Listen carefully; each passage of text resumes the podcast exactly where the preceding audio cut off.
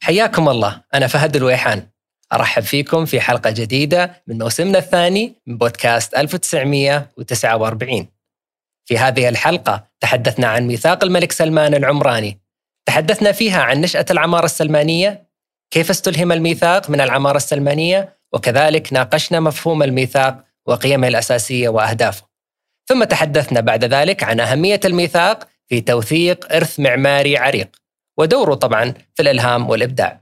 استمتعنا بالحديث والحوار في حلقة ممتعة مع ضيفنا المعماري والكاتب الدكتور مشاري النعيم أما الآن أترككم مع الحوار.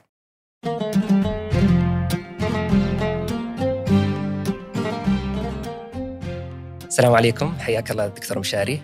عليكم السلام. حياك الله بعد شلونك؟ خير. الله يحفظك. دكتور يمكن نبدأ اليوم آه، لقاءنا بسؤالنا عن آه، العمارة السلمانية. آه، وارتباطها بفترة حكم الملك سلمان لإمارة الرياض آنذاك. إيه، أنا أعتقد إن هذا الموضوع يعني مهم جدا لكن في البداية أحب إني أشكركم على الاستضافة واختياركم هذا الموضوع المهم والمؤثر الحقيقة على يعني ثقافة ورؤية المملكة ليس فقط في العقود الأربعة الخمسة الأخيرة ولكن تأثيرها على العقود القادمة وعلى النشء القادم وعلى الجيل القادم.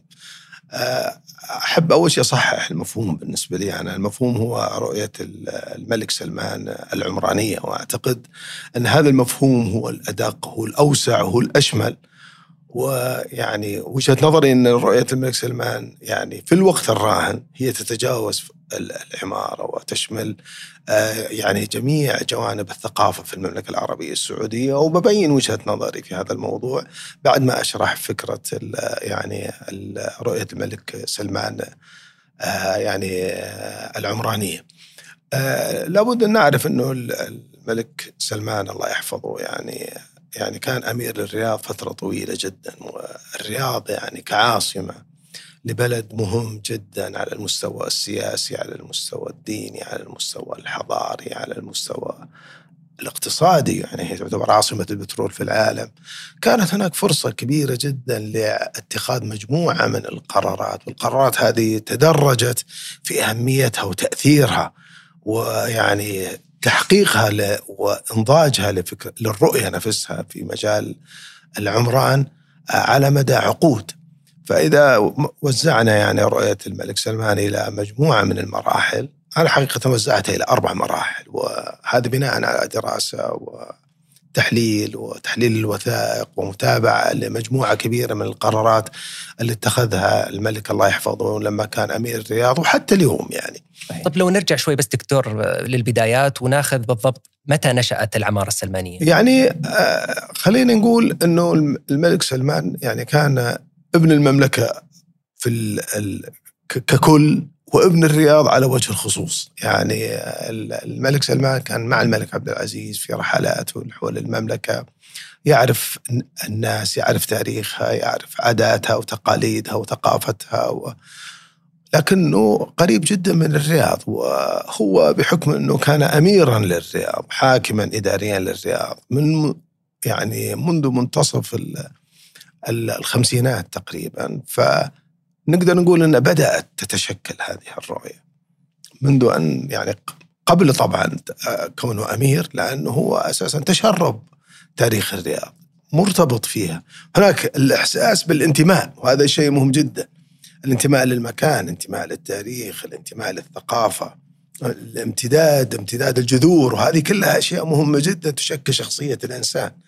فقراراته غالبا المستقبلية تنعكس ويعني تكون متأثرة بهذا المكون المكون الثقافي المكون التربوي اللي نشأ عليه الإنسان.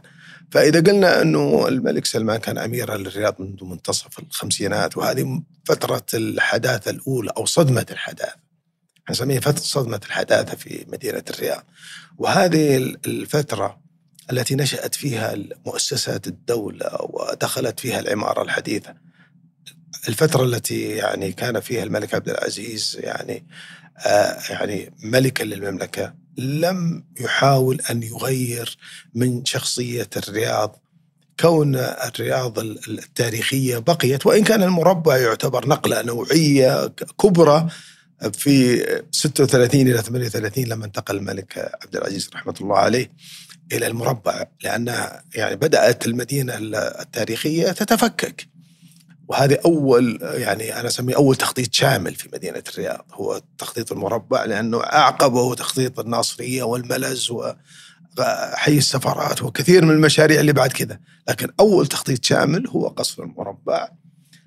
إذا يعني صحت هل كانت هذه في فترة حكم الملك عبد العزيز؟ فيها الملك عبد العزيز. لكن في الفترة فترة الملك سعود من 53 لما توفى الملك عبد العزيز رحمة الله عليه. اللي هي المرحلة الثانية الآن. هي المرحلة الأولى. الأولى نعم. المرحلة الأولى هي مرحلة ال ال ال لما كان بدا كان حاكما للرياض نعم. وبدأ يتخذ القرارات ويشارك في عملية اتخاذ القرار العمراني. وهذه فترة ال يعني ال يعني الاتساع المعرفة العمرانية والانتقال من العمارة التقليدية التاريخية إلى العمارة الحديثة والتعرف على تأثيراتها و يعني وهذه كانت يعني مرحلة مهمة جدا لأنها كانت مرحلة يعني موازنة بين المخزون التاريخي العميق والانتماء للمكان وبين الرغبة في أن تكون الرياض عاصمة من العواصم الكبرى خصوصا مع تعاظم دورها الاقتصادي والسياسي. وتعرف المملكة مؤسسة للأمم المتحدة، مؤسسة لجامعة الدول العربية، مؤسسة لليونسكو. يعني هي من الدول العربية القل القليلة جدا التي ساهمت وكانت عضو أساسي في المؤسسات الأممية والمؤسسات العربية. ومؤسس ويعني ومؤسسة لرابطة العالم الاسلامي بعد ذلك يعني في سنة 62 تقريبا. فأنت تتكلم عن عاصمة مهمة جدا وتأثيرها عميق جدا. وهي تقريبا عاصمه البترول اللي يعني يشار لها بالبنان وينظر لها فلا بد أنها تصبح يعني مدينة ضمن مدن العالم. فالتغيير كان ضروري.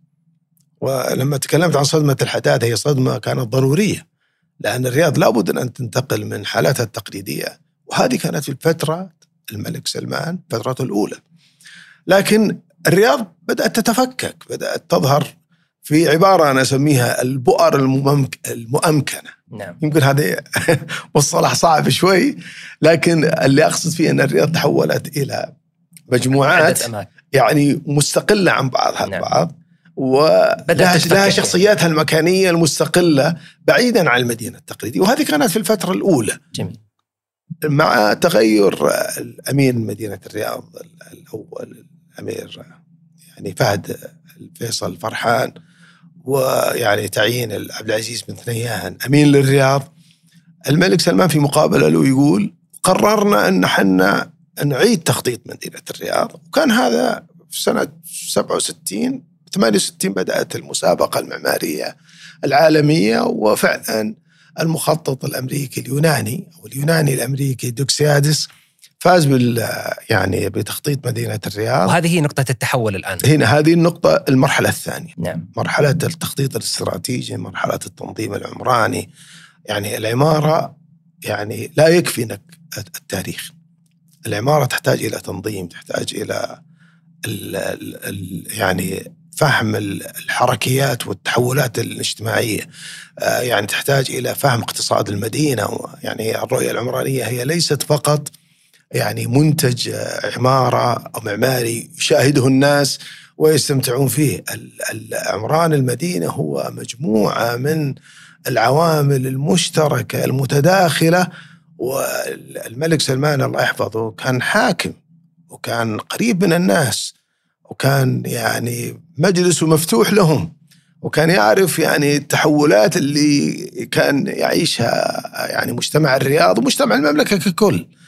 فإذا كنا نبي نحصر يعني المراحل الثلاث الأول في مدينة الرياض لأنه الحقيقة دوكسيادس لما بدأ التنظيم أوجد حراك كبير أو هو ليس يعني الذي أوجد النظام الشبكي في الرياض كما ذكرت سابقا النظام الشبكي موجود قبل دوكسيادس في الملز وغيره وبعض المناطق اللي تطورت في شمال المربع وبعض المناطق الأخرى لكن هو مأسس جعل النظام الشبكي نظام إيه للتخطيط. ويعني حدد القطاع الأراضي سنة 75 صدر قرار من وزير الشؤون البلديه والقرويه بعد تأسيس وزارة الشؤون البلديه يمكن والقرويه يمكن ود- أنا ودي نعرج عليها دكتور لأن هذه نقطة جدا مهمة. يمكن الكثير ينسب التخطيط الشبكي لهذه الفترة ولكن يمكن مثل ما ذكرتم إنها انطلقت قبلها ب 15 سنة. نعم.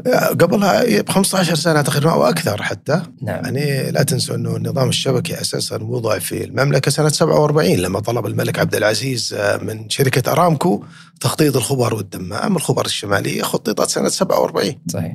فتتكلم يعني 47 أكثر من 20 سنة صحيح. على مخطط دكسيادس في المملكة والملك عبد العزيز اللي كان محافظ على يعني آه، تقليدية الرياض كان على وعي كامل ومعرفة كاملة بالنظام الشبكي وبالتطورات اللي تحدث والعناصر في شرق. المملكة والنقلات الكبرى اللي قاعدة تحدث في المملكة وحاكم وملك المملكة كلها. صحيح. لكنه كان عنده رؤيته الخاصة لمدينة الرياض.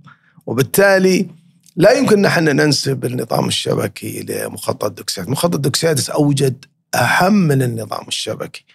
هو غير يعني مدينة الرياض ككل مع المحاور المحور الشمالي والجنوبي والشرقي والغربي المفروكة. وهذه في الأحياء السكنية، الحي السكني 2 كيلو في 2 كيلو، المفروكة قطع الأراضي 20 في 20 هذا التنظيم وطبعا إدخال الفيلا كنظام يعني الدكتور صالح الهدلولي يقول إن مع ال- ال- الفيلا طبعا قبل دوكسيادس قبل دوكسيادس بكثير لكن دوكسيادس تقريبا مع القرارات اللي اتخذتها الدولة ونشأة وزارة الشؤون البلدية والقروية سنة 75 بدأت تظهر المأسسة الفيلا وصندوق التنمية العقاري كذلك. إذا إذا نتكلم عن الرؤية في مرحلتها الثانية. كانت رؤية مهمة جدا لأنه نتكلم الآن كانت انتقالية بنفس الوقت يعني. هي هي كان- هذه فترة فترة انتقالية ما طولت. لأن سنة نعم. 79 هي بداية المرحلة الثانية. جميل. نتكلم إحنا عن عشر سنوات. لكن في العشر سنوات هذه تشكلت شخصية الرياض. شخصية الرياض وأنا سميتها العمارة المؤسساتية. عمارة ما بعد دوكسيادس. وهذه فترة كان الملك سلمان قريب جدا من كل القرارات. من ضمنها هو مشروع إعادة تطوير منطقة قصر الحكم اللي يعني أعطي للمعمار الإيطالي فرانكو ألبيني. تقريبا بدأت المفاوضات من 73 74 كان هناك في حاجة ورغبة في لأن تعرف منطقة قصر قص- الحكم أزيلت بالكامل القصر التاريخي أزيل وبني ورمم من جديد نعم. و...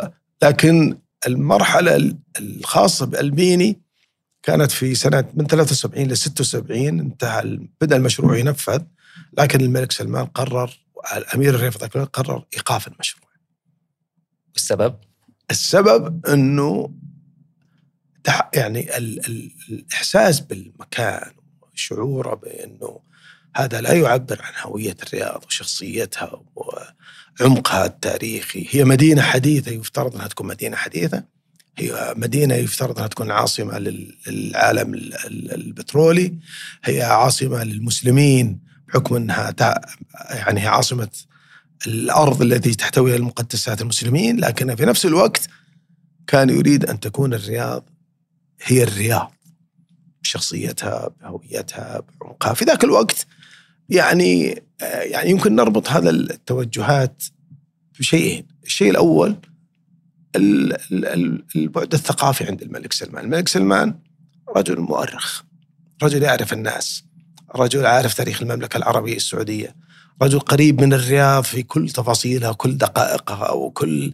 يعني محتواها ال ال ال ال ال العميق اللي يعني ال ال غير البصري. يعني الناس تعتقد إنه العمارة فقط هي جانبها البصري الحقيقة هي الملك ثقافة سلمان كان واجت- أبعد بكثير من التشكيل اللي كثير ينسبون ال- ال- العمارة السلمانية إلى هذا التشكيل. لا الموضوع أبعد بكثير من التشكيل.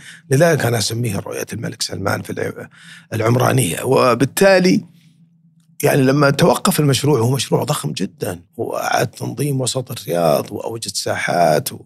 طبعا بني من هذا المشروع الأمانة والاماره والشرطة.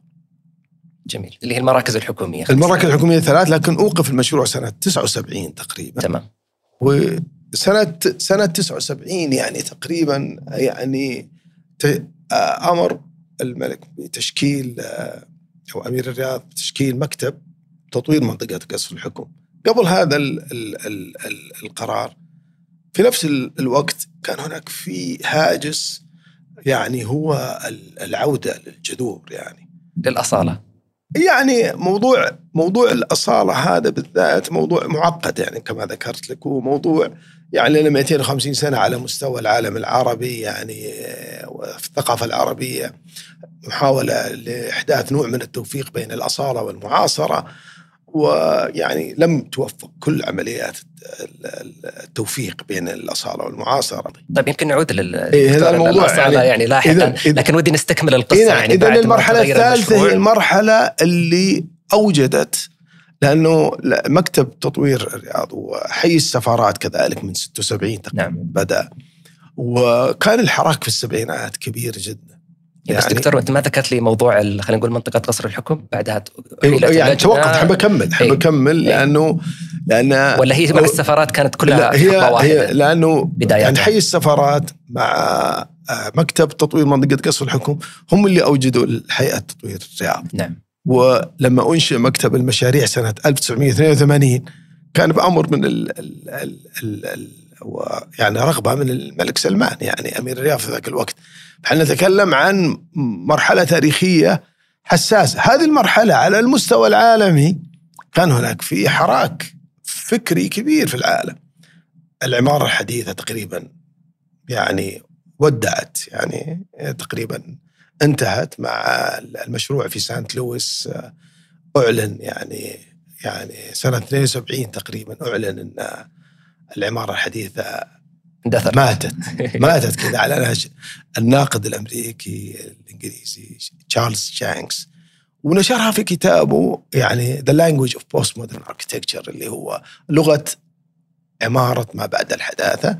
نشر سنة 77 1977 لكن قبل كذا كان في كتاب مهم صدر على مستوى العالم في سنة 66 نشره المعمار الأمريكي مهم جدا اسمه روبرت فنتوري آه، رجل هو الذي يعني ابتكر مصطلح ما بعد الحداثة آه، لكن عمارة ما بعد الحداثة لم تنجح كثيرا يعني آه، بدأت تظهر عمارة عندنا نماذج لها في المملكة؟ يعني بعض النماذج البسيطة الغير يعني موقع. لكن في أمريكا موجود عمارة مايكل جريفز مثلا في Portland Building في ال library حقت مكتبة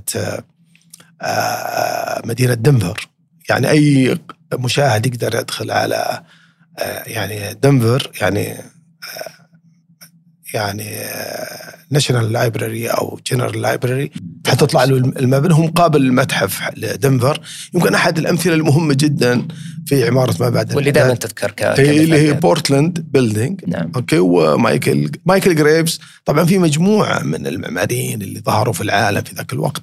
اللي لكن روبرت فنتوري في ذاك الوقت آه، كتب كتاب اسمه Complexity and Contradiction in Architecture. وهو التعقيد والتناقض في العمارة. وهذا الكتاب يعني من خلاله تشكلت مفاهيم في سنة 66 فلكن الملك سلمان في ذاك الوقت كان يفكر من خلال عمقه وارتباطه بمدينة الرياض وبتاريخ المملكة العربية السعودية.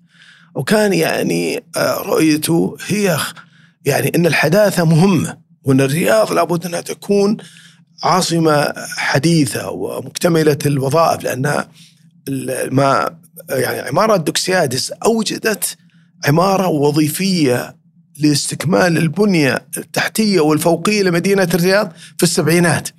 وكان يرى أن هذه البنية مهمة جدا وأن الرياض ليست فقط أشكال. الرياض هي مدينة مدينة يعيش فيها الناس يتقاطعون يعني يكسبون أرزاقهم يعني يتفاعلون فيها مع العالم يعني يعبرون عن ثقافاتهم وهوياتهم لكن كانت بحاجة إلى المحتوى. نعم. وهذه الدراسة أنا عملتها الحقيقة سنة 95 وزرت منطقة قصر الحكم ويعني لاحظت تأثير هذا القرار لأنه هذا القرار كان قرار مفصلي وفعلا كان يشكل مرحلة مختلفة جدا في عمارة الرياض. يعني تغيرت عمارة الرياض على مستوى المحتوى لأن أتكلم عن المحتوى.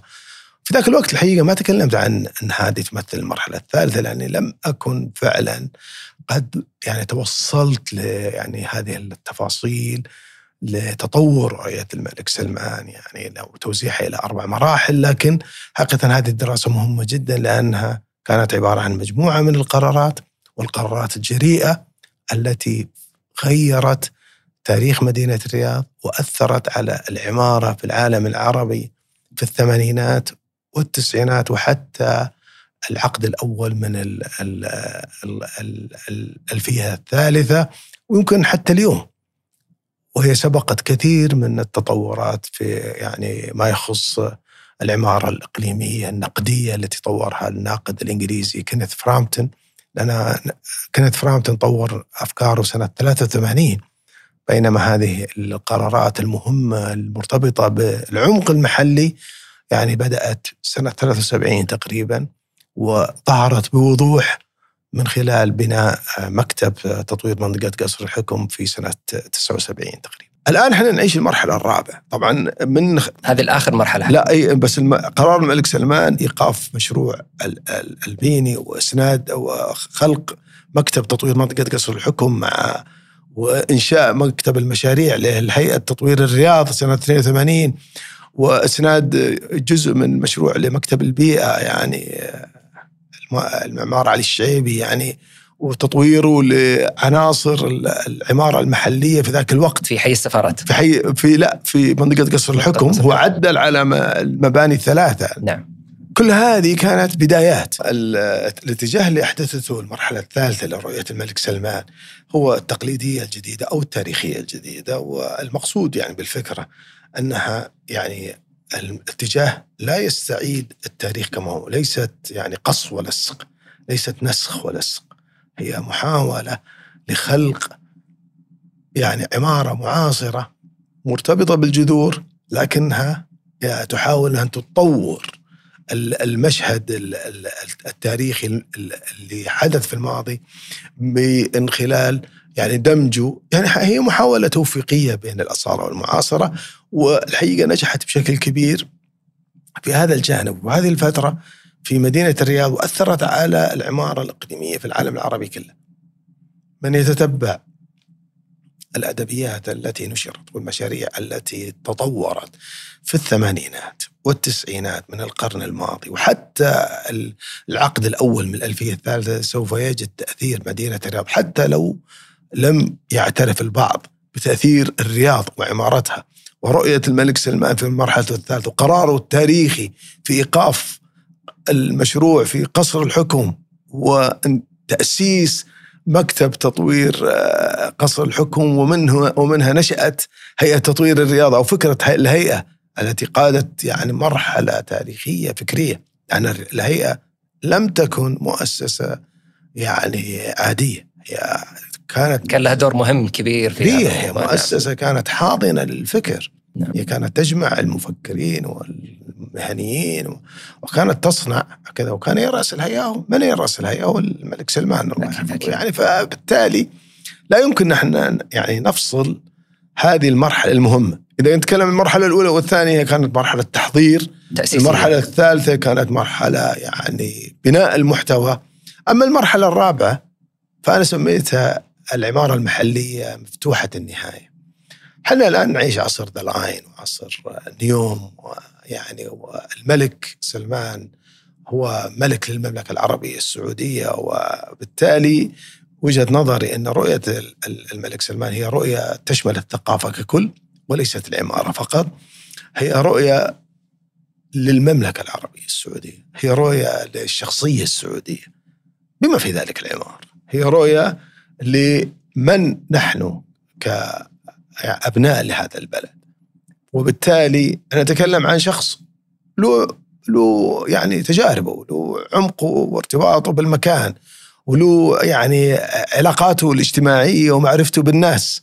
يعني وكل الناس تعرف أن الملك سلمان ما شاء الله يعرف العوائل والأسر و يعني وله تجارب شخصية يعني في هالمجال يعني لكن إذا نحن نتكلم عن رؤية لشخصية المملكة العربية السعودية وما زلت أنا أسميها رؤية الملك سلمان العمرانية لكن أنا أتكلم إن شاء الله تعالى في المستقبل عن رؤية الملك سلمان عن بناء الشخصية السعودية لأنه لأنه هذه الرؤية أو في المرحلة الرابعة هي فعلا هي بناء هذه الشخصية. إذا تسمح لي دكتور بما ان تكلمنا عن موضوع المستقبل إنه نتطرق إلى موضوع ميثاق الملك سلمان العمراني. نعم. فمثل ما حضرتكم عارفين إنه الميثاق الملك سلمان العمراني استلهم فكرته من العمارة السلمانية. فمن وجهة نظركم كيف تبلورت فكرة ميثاق الملك سلمان العمراني وإلى ماذا تهدف؟ يعني بدون شك إنه الميثاق يعني عمل الحقيقة مهم وفي اعتقادي إنه تطوير الأفكار في موضوع الميثاق يعني يمكن الميثاق الناس تعتقد إنه كود هو الحقيقة ليس كود هو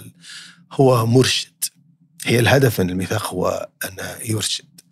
وطبعا أنا وجهة نظري أول شيء الفكرة عظيمة الحقيقة والفكرة مهمة جدا وأنا في اعتقادي إنه يعني إحنا كنا نأمل في السابق إنه يكون عندنا يعني مثل هذا التوجه اللي يعني يخلق على الأقل نوع من الترابط الفكري بين المهتمين بالعمارة في المملكة العربية السعودية.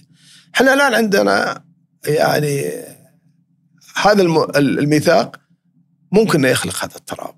نتفق عاد ونختلف على المحتوى أكيد يعني أنا من الناس اللي مؤمن إن العمارة متحولة في حالة تحول وعدم الثبات في العمارة أساس. وبالتالي أنا قلت إن المراحل لرؤيه الملك سلمان أربعة وممكن تكون خمسة. أوكي؟ يعني فبالتالي أنا موضوع الميثاق اللي أنا أخشاه فقط إنه يعتقد إن هذا المحتوى أوكي اللي يحتويه هذا الميثاق في الوقت الراهن هو فقط الذي يعبر عن الرؤية أو نهاية الرؤية. لا. أنا في اعتقادي فكرة الميثاق فكرة جميلة جدا. فكرة مؤثرة فكرة رابطة للمهتمين وفكرة ممكن تخلق شخصية يعني معمارية سعودية في المستقبل وممكن يعني يكون الميثاق يركز أكثر على المرحلة الرابعة اللي هي العمارة المحلية مفتوحة النهاية. وأقصد كذا أنها هناك ارتباط بين المستقبل وبين الأصول وليس تفسير الأصول. أوكي؟ وهذا موضوع مهم جدا يمكن نحتاج حلقة أخرى أكيد. في الموضوع. لكن اعيد وأكرر أنه يعني الميثاق ممكن يكون متجدد.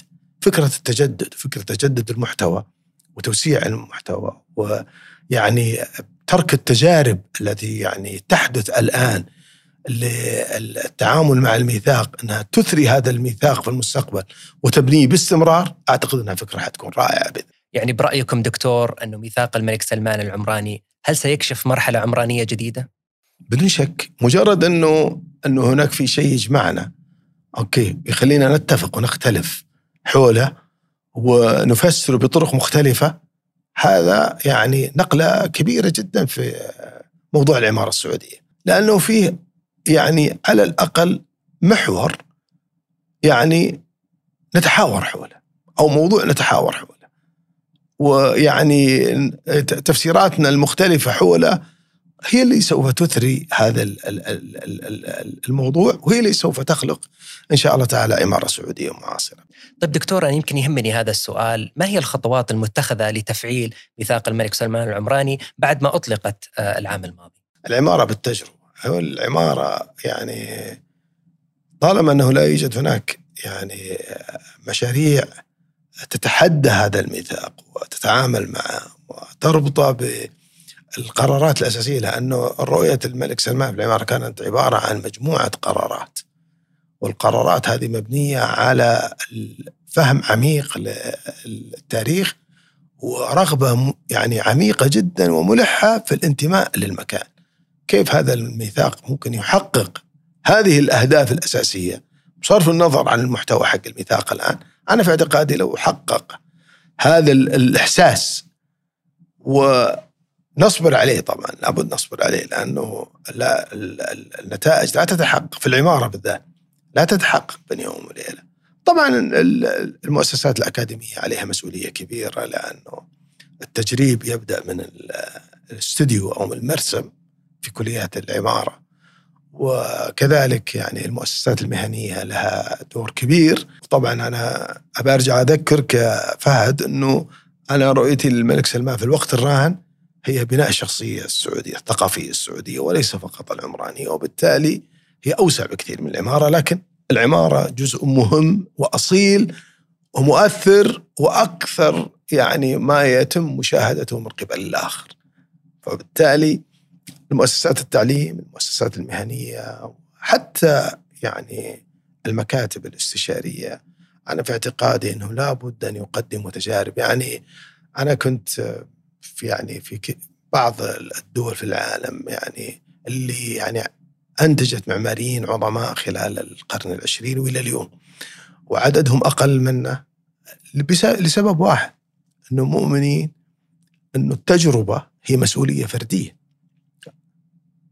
إضافة إلى كونها مسؤولية جماعية. إذا كانت مؤسسات التعليم والمؤسسات المهنية تمثل المسؤولية الجماعية الفرد المعماري الفرد والمؤسسات الفردية في مجال العمارة ومجال التصميم عليهم مسؤولية كبيرة. لأن التجربة وخلق التجربة وتحدي آه، محتوى الميثاق ومحاولة التعبير عنه بطرق يعني ابتكارية. إذا كان الابتكار جزء من الميثاق فأنا اعتقد أنا أكثر شيء أتفق معه طبعا الابتكار في الميثاق لأنه إحدى القيم لأنه كان كان الابتكار هو الأساس هو خلق الحلول. يعني كانت رؤية الملك سلمان دائما هي خلق الحلول. والحلول كانت مرتبطة بسياقاتها الزمنية. لا يمكن أن تقيم الحلول التي تمت في السبعينات والستينات والخمسينات بسياقات اليوم. السياقات الزمنية اللي لها ظروفها السياسية والاقتصادية والاجتماعية واشياء كثيرة لكن كانت الرغبة في خلق الحلول وإيجاد الحلول أكثر بكثير من التفكير في المشكلة. أوكي فقط طبعا فهم المشكلة وتشخيصها مهم عشان تبتكر الحلول لكن أتكلم أن لا تكون المشكلة هي العائق. كثير من الناس يضعون المشاكل على أنها عائق. أوكي لكن الحقيقة وأنه والله الإمكانيات عائق. وإن المناخ الثقافي والفكري وإن الناس يعني لا تقدر العمارة هذا كلام غير صحيح. أنت المشكلة. المشكلة تبدأ منك أنت. إذا كنت إنسان تريد أن تحقق يعني آه، نوع من النقلة الابتكارية في عملك لابد أنك تؤمن بالتجربة. العمارة دون تجربة دون تجريب دون خلق أو تخليق الحلول والأشكال والتقنيات وابتكارها لا تسمى عمارة طيب يمكن سؤال أخير نختم فيه لقائنا لهذا اليوم دكتور مشاري لو نتحدث يمكن عن موضوع الأصالة كأحد القيم الأساسية آه، في ميثاق الملك سلمان العمراني من وجهة نظركم دكتور كيف ممكن نفعل آه، قيمة الأصالة في مستقبل العمارة؟ إحنا نتبع التوجه اللي اتبعه الملك سلمان الله يحفظه إن شاء الله تعالى. يعني الملك سلمان كان عنده شعور عفوي بالانتماء بالمكان وعنده عمقه الثقافي وقارئ للتاريخ. مثقف رجل مؤرخ يعني الملك سلمان رجل مؤرخ. تقدر تسميه مؤرخ مؤرخ فعلا. وهو هذا الانتماء هذا البعد الخلفية الثقافية العميقة هي اللي تعبر عن الأصالة. الأصالة ليست مسألة توجيهية ليس مسألة نسعى لها. المسألة الأصالة يفترض أن تكون مسألة عفوية هي تنتج من ممارسة الناس للعمارة وممارسة الناس لحياتهم. لماذا الملك سلمان كان يريد أن يصنع شخصية سعودية؟ لأنه الشخصية السعودية هي اللي تصنع الأصالة. الأصالة تنبع من هذا التعامل العفوي. السعوديين معروفين بالكرم. إذا رحت حايل ولا يعني يقلطك ويعني يدعوك إذا رحت الغرب ولا الشرق ولا الجنوب لهم يعني اسلوبهم وثقافتهم ولهم يعني يعني عمقهم الثقافي. وهذه الخلطة السعودية هذه اللي تعبر عن الأصالة العفوية. مجموعها مجموعها الآن إحنا يعني المملكة هي قارن هذا التنوع في إطار الوحدة هي اللي تعبر عنها إحنا عندنا وحدة وحدة كبيرة. وكلنا نبي نقول والله هذه الشخصية السعودية. وش هي الشخص وش وش هالموزاييك اللي يركب هالشخصية السعودية؟ أنا أعتقد إنه الميثاق ممكن يركز على هذا الموزاييك هذا الموزاييك اللي يعطي يعني هذا التنوع قيمته في في إطار ما أسميه الشخصية السعودية. لكن الملك سلمان كان يسعى للشخصيه السعودية اولا. أوكي. ما اسعى للتنوع قبل تحقيق الشخصية السعودية. وهذه مسألة مهمة جدا في تحقيق ال ال ال الأصالة الغير موجهة. أي عمل موجه هو قد يواجه إشكالات كبيرة. أي عمل موجه. أي عمل يعني يخلق البيئة الثقافية التي تصنع وتنتج هذه الأصالة بشكل عفوي بشكل بسيط مع وعي مع خلق الوعي بأهمية هذا دون يعني توجيهه أعتقد هو اللي يعني يبقى ويستمر ويكون مؤثر ويؤثر في الآخر. لأنك أنت بعد هدفك أنك تؤثر في الآخر. أنت لا تريد أن الآخر يشعر أن هذا مصطنع. أنت تريد الآخر يشعر أن هذا شيء صادق وأصيل وعميق ونابع من يعني الجذور اللي يؤمن فيها أبناء هذا البلد. شكرا لكم دكتور على سردكم لتاريخ العمارة السلمانية ونتطلع إن شاء الله بإذن الله للقاء بكم في اللقاءات القادمة بإذن الله. أنا الحقيقة يعني أنا اللي أشكركم الحقيقة وأشكر وزارة الثقافة والحقيقة على لقاء يعني بالنسبة لي لقاء مهم جدا ويعني أتمنى إنه يكون يعني مثمر ومفيد ويساهم إن شاء الله تعالى في خلق عمارة سعودية مستقبلية ويعني هذا احد الاحلام وخلق شخصيه سعوديه إحنا نستحق هذا الشيء الحقيقة فهد باذن الله شكرا ابو محمد الله يحفظكم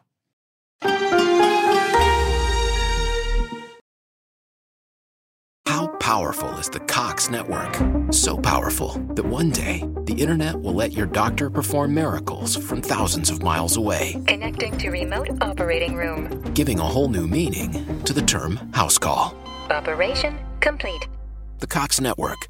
With gig speeds everywhere, it's internet built for tomorrow, today. Cox, bringing us closer.